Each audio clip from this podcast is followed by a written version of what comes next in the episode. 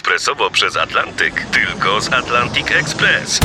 Z nami wyślesz co chcesz, kiedy chcesz, do kogo chcesz i to o 40% taniej.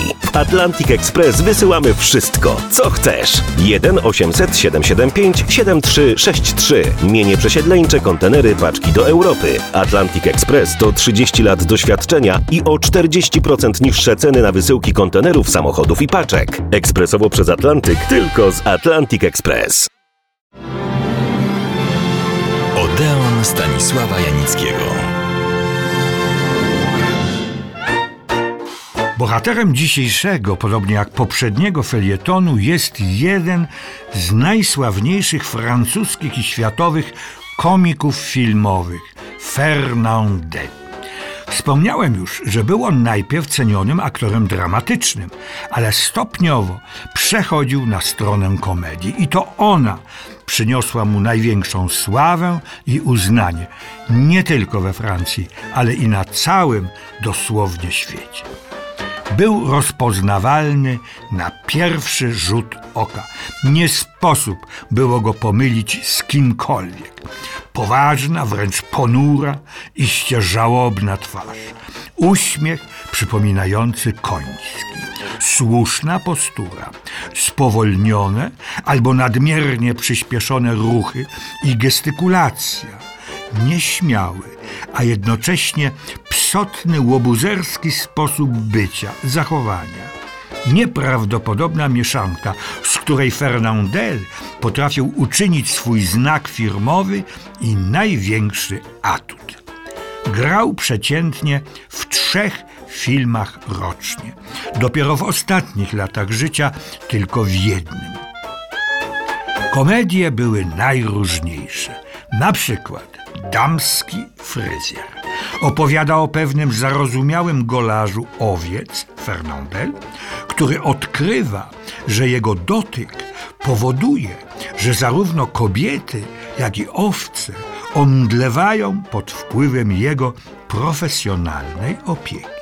Wkrótce staje się najbardziej znanym fryzjerem we Francji i zostaje nawet odznaczony orderem honoru.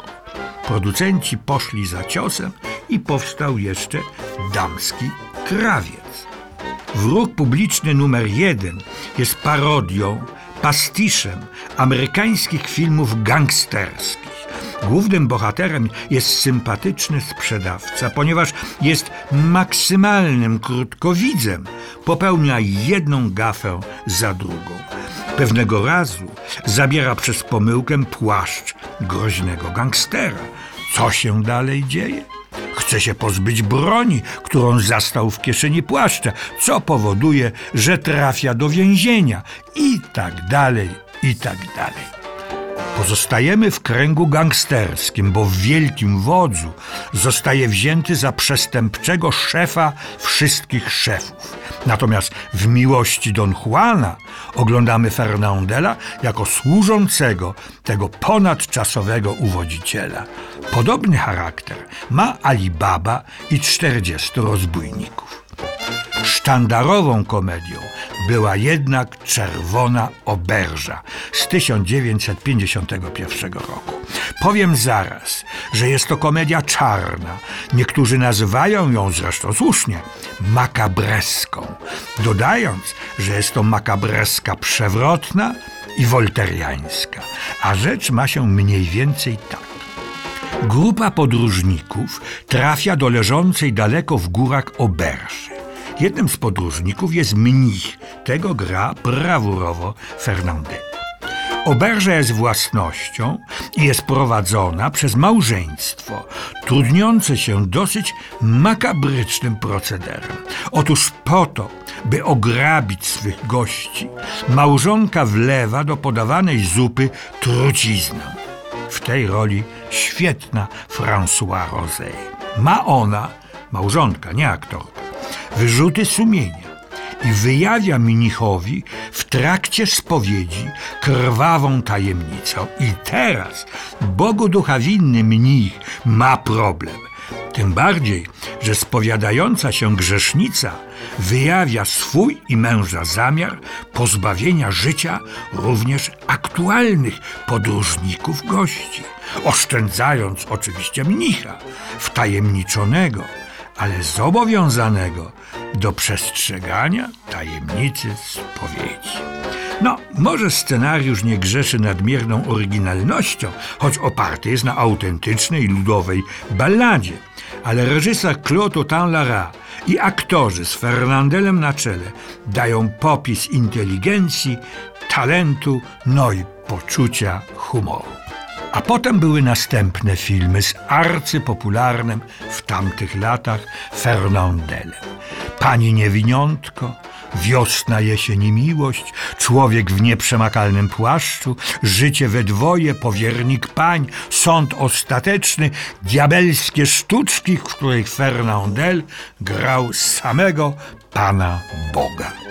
Ale przede wszystkim była kinowa, wieloodcinkowa seria o Don Camillo, niezwykłym księdzu, który był proboszczem w małym włoskim miasteczku nad północną rzeką Pady. W czasie wojny walczył w antyfaszystowskiej partyzantce. Don Camillo ma duszę niespokojną i czasami nadmiernie aktywną.